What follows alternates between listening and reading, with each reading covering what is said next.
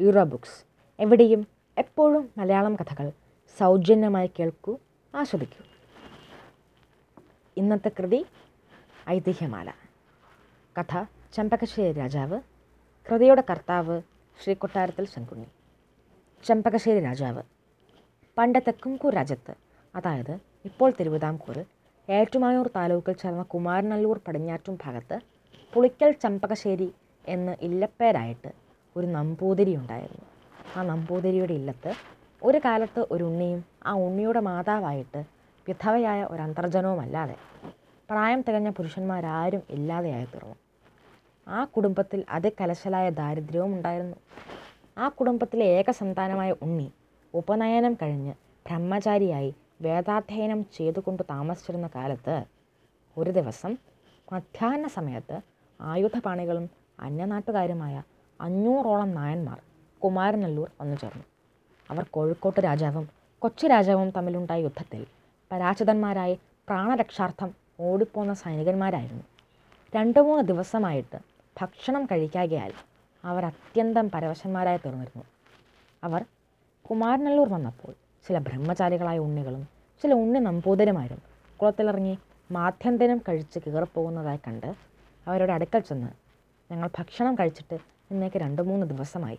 ഇവിടെ ചെന്ന് ആരോട് ചോദിച്ചാലാണ് ഞങ്ങൾക്ക് ഒരു നേരത്തെ ആഹാരം കിട്ടുന്നത് എന്ന് ചോദിച്ചു.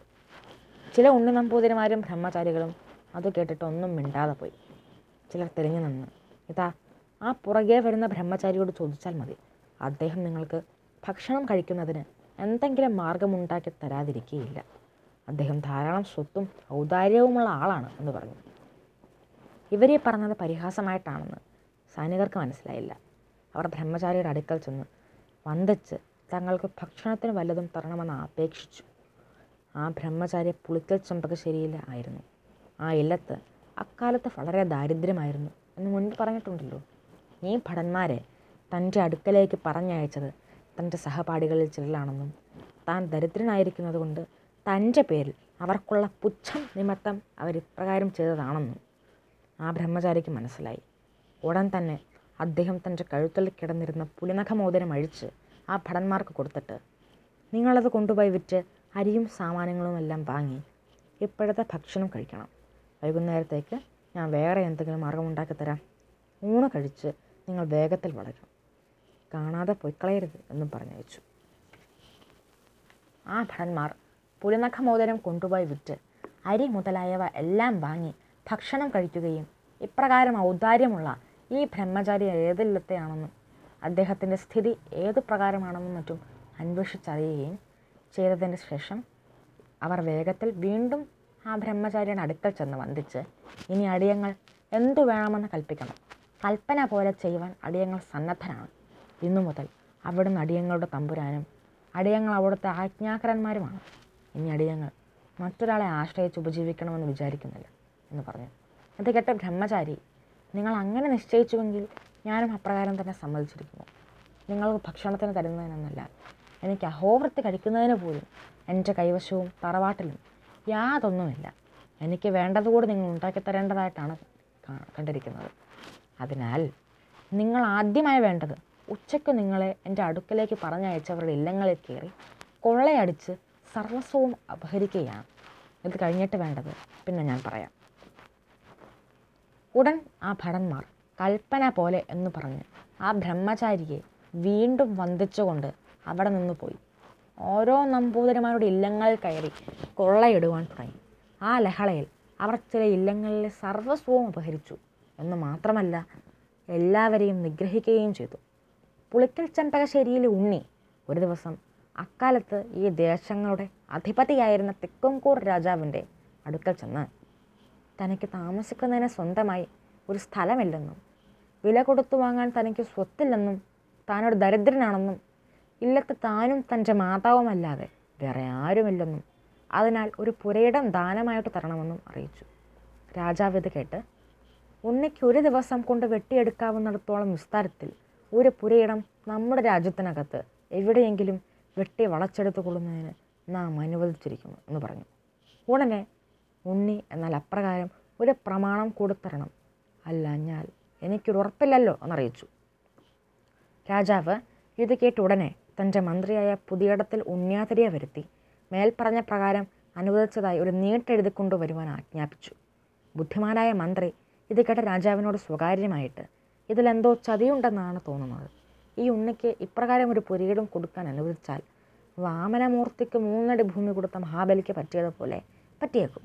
ഈ ഉണ്ണി ഒട്ടും കുറഞ്ഞവനല്ലെന്ന് അദ്ദേഹത്തിന്റെ മുഖലക്ഷണങ്ങൾ കൊണ്ട് തന്നെ സ്പഷ്ടമാകുന്നുണ്ട് എന്നറിയിച്ചു. രാജാവ് മന്ത്രിയുടെ ഉപദേശത്തെ അത്ര സാരമുള്ളതായി ഗണിച്ചില്ല. ഉടനെ മന്ത്രി നീട്ടെഴുതി കൊണ്ടുവരികയും രാജാവ് ഒപ്പം മുദ്രയും വെച്ച് നീട്ടുണ്ണിക്ക് കൊടുത്തയക്കുകയും ചെയ്തു. അതിന്റെ പിറ്റേ ദിവസം രാജ് രാവിലെ ആ ബ്രഹ്മചാരി ഒരു ഉടവാളുമായി പുറപ്പെട്ട് അക്കാലത്ത് കുമാരനല്ലൂർ പടിഞ്ഞാറ്റം ഭാഗമെന്ന് പറഞ്ഞു വന്നിരുന്ന പ്രദേശത്തിന് ചുറ്റും ആ വാളുകൊണ്ട് ഓരോന്ന് വെട്ടിക്കൊണ്ട് ഒരു പ്രദക്ഷിണമായിട്ട് വന്നു. ഒരു ദിവസം കൊണ്ട് വെട്ടിയെടുക്കാവുന്ന സ്ഥലം എടുത്തുകൊള്ളാനാണല്ലോ തിക്കുംകൂർ രാജാവ് പ്രമാണം കൊടുത്തിരുന്നത്. അതിനാൽ മേൽപ്പറഞ്ഞ പ്രകാരം വെട്ടിയെടുത്ത സ്ഥലം മുഴുവനും ആ ഉണ്ണി കൈവശപ്പെടുത്തുകയും ഉടവാൾ കൊണ്ട് വെട്ടിയെടുത്ത ഓര് ആകയാൽ ആ ദേശത്തിന് ഉടവാളൂർ എന്ന പേര് ഇടുകയും ചെയ്തു. ഉടവാളൂർ എന്നുള്ളത് കാലക്രമേണ കുടമാളൂർ എന്നായി തീർന്നു. ഇപ്പോഴും ആ പ്രദേശത്തിന് കുടമാളൂർ എന്ന് തന്നെ പേര് വിളിച്ചു വരുന്നു. പിന്നെ അവിടെ ഒരു ഭവനം പണിയിക്കുകയും ആ പ്രദേശത്തിന് ചുറ്റും ഒരു കോട്ട കെട്ടിക്കുകയും ചെയ്ത് ആ ഉണ്ണി തന്റെ മാതാവോട് കൂടി സ്ഥിരതാമസം അവിടെ ആക്കുകയും ചെയ്തു. ഭടന്മാർ ഓരോ സ്ഥലങ്ങളിൽ കയറി കൊള്ള ചെയ്ത് കൊണ്ടുവന്ന അളവറ്റ ധനം കൊണ്ട് അദ്ദേഹത്തിന്റെ സമ്പാദ്യവും ധാരാളമായി. അങ്ങനെ ആ ദേശത്തിന്റെ ആധിപത്യത്തോടും രാജപദവിയോടും കൂടി ആ ഉണ്ണി സൈന്യസമേതം അവിടെ താമസിച്ചു തുടങ്ങിയ കാലം മുതൽ അദ്ദേഹത്തെ എല്ലാവരും പുളിക്കൽ ചെമ്പകശ്ശേരിയിലെ കൊച്ചുതമ്പുരാൻ എന്ന് വിളിച്ചു തുടങ്ങി. അനന്തരം അദ്ദേഹത്തിന്റെ സമാവർത്തനം കഴിയുകയും ഇല്ലപ്പേരിൽ പുളിക്കൽ എന്നുണ്ടായിരുന്നതും ലോപിച്ചു പോവുകയും അദ്ദേഹത്തെ എല്ലാവരും ചെമ്പകശ്ശേരി തമ്പുരാൻ എന്നും ചെമ്പകശ്ശേരി രാജാവെന്നും പറഞ്ഞു തുടങ്ങുകയും ചെയ്തു. ഇങ്ങനെ ചെമ്പകശ്ശേരി നമ്പൂതിരി ചെമ്പകശ്ശേരി രാജാവായി തീർന്നു അനന്തരം ആ ഭടന്മാർ വേമ്പനാട്ടുകായലിന്റെ പടിഞ്ഞാറേക്കര വേമ്പനാട്ട് രാജാവിന്റെ അധീനത്തിലിരുന്ന അമ്പലപ്പുഴ നാട്ടുംപുറം ആ രാജാവിനെ ജയിച്ച് കൈവശപ്പെടുത്തുകയും ചെമ്പകശ്ശേരി രാജാവിന് സ്ഥിരതാമസവും രാജധാനിയും അവിടെയാക്കുകയും ചെയ്തു. അതിനാൽ ആ പ്രദേശത്തിന് ചെമ്പകശ്ശേരി രാജ്യം എന്ന നാമം സിദ്ധിച്ചു. ചെമ്പകശ്ശേരി രാജാവായി തീർന്ന ആ നമ്പൂതിരി വിവാഹം കഴിച്ച് കുടിവെച്ചത് കുടമാളൂർ മഠത്തിൽ തന്നെയാണ്. അതായത് ചെമ്പകശ്ശേരി രാജാവിന്റെ ഭവനത്തിന് മഠം എന്നാണ് പറഞ്ഞു വന്നിരുന്നത്. പുളയ്ക്കൽ ചെമ്പകശ്ശേരി നമ്പൂതിരി കുമാരനല്ലൂർ ക്ഷേത്രത്തിൽ ഒരു ഊരാൺമക്കാരനായിരുന്നു അദ്ദേഹം തന്റെ ഭടന്മാരെ കൊണ്ട് കൊള്ളയും ഹിംസയും ചെയ്യിച്ച ഇല്ലങ്ങളിലെ നമ്പൂതിരിമാരും ആ ക്ഷേത്രത്തിൽ ഊരാൺമക്കാരായിരുന്നു. ഊരാൺമക്കാരായ നമ്പൂതിരിമാരെ അദ്ദേഹം ഇപ്രകാരം ദ്രോഹിക്കുക നിമിത്തം ശേഷമുള്ള ഊരാളരായ നമ്പൂതിരിമാർ കൂടി ഇദ്ദേഹത്തിന്റെ ഊരാൺമസ്ഥാനം വേണ്ടെന്ന് വെക്കുകയും അദ്ദേഹത്തെ മേലാൽ ക്ഷേത്രത്തിൽ കടത്തിക്കൂടാ എന്ന് നിശ്ചയിക്കുകയും ചെയ്തു. എന്ന് മാത്രവുമല്ല പുളിക്കൽ ചെമ്പകശ്ശേരി നമ്പൂതിരിക്ക് കുമാരനല്ലൂർ ക്ഷേത്രത്തിന്റെ വടക്കേ നടയിൽ മതിൽക്കു പുറത്ത് മതിലിനോട് ചേർന്ന് ഒരു മഠമുണ്ടായിരുന്നതിന് ശേഷമുള്ള നമ്പൂതിരിമാർ തീ വയ്പ്പിച്ച് ഭസ്മമാക്കി കളയുകയും ചെയ്തു. ആ മഠം വരുന്ന പുരയിടത്ത് എന്നും പുളിക്കൽ മഠത്തിന് പുരയിടം എന്നാണ് പേര് പറഞ്ഞു വരുന്നത്.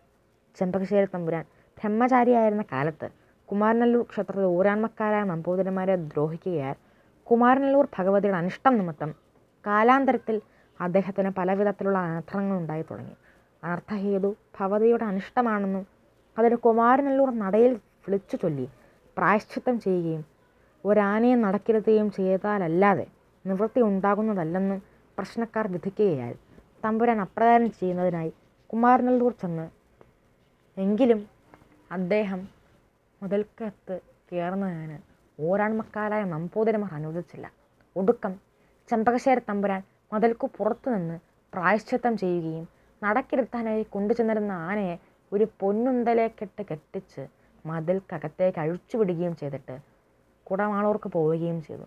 ആ തലയെക്കെട്ട് ഇന്നും കുമാരനല്ലൂർ ഭണ്ഡാരത്തിലിരിക്കുന്നുണ്ട്. വിഷുവിന് കണിവെക്കാനും ഉത്സവകാലത്തും അത് പുറത്തെടുത്ത് ഉപയോഗിക്കാറുണ്ട്. അതിൽ ചെമ്പകശ്ശേരി വക എന്നു പേര് വെട്ടിയിട്ടിട്ടുമുണ്ട്.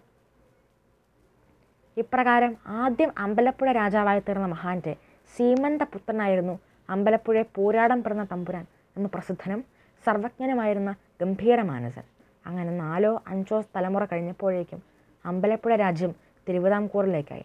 ഒടുക്കം ആ വംശത്തെ ഒരു തമ്പുരാട്ടി മാത്രം ശിക്ഷിക്കുകയും ആ തമ്പുരാട്ടി പത്തു പതിനഞ്ച് കൊല്ലം മുൻപേ കുടമാളൂർ മഠത്തിൽ വെച്ച് തീപ്പെട്ടു പോവുകയും ചെയ്തു. ഇപ്പോൾ അവിടെയുള്ളവർ വേലിയാംകോൽ എന്നൊരു നമ്പൂതിരി ഇല്ലത്ത് നിന്ന് ഇവിടെ ദത്ത് കയറി വരും. അവരുടെ സന്താനങ്ങളുമാണ്. അമ്പലപ്പുഴ രാജാവിന്റെ സ്ഥാനം ഇപ്പോൾ വഹിച്ചു പോരുന്നത്. ക്ഷേത്ര കാര്യങ്ങൾക്ക് മാത്രം തിരുവിതാംകൂർ മഹാരാജാവ് തിരുമനസിലെ പ്രതിനിധിയായിട്ട് കുടമാളൂർ തക്കേടത്ത് ഭട്ടതിരി പടവറകളാണ് നമസ്കാരം.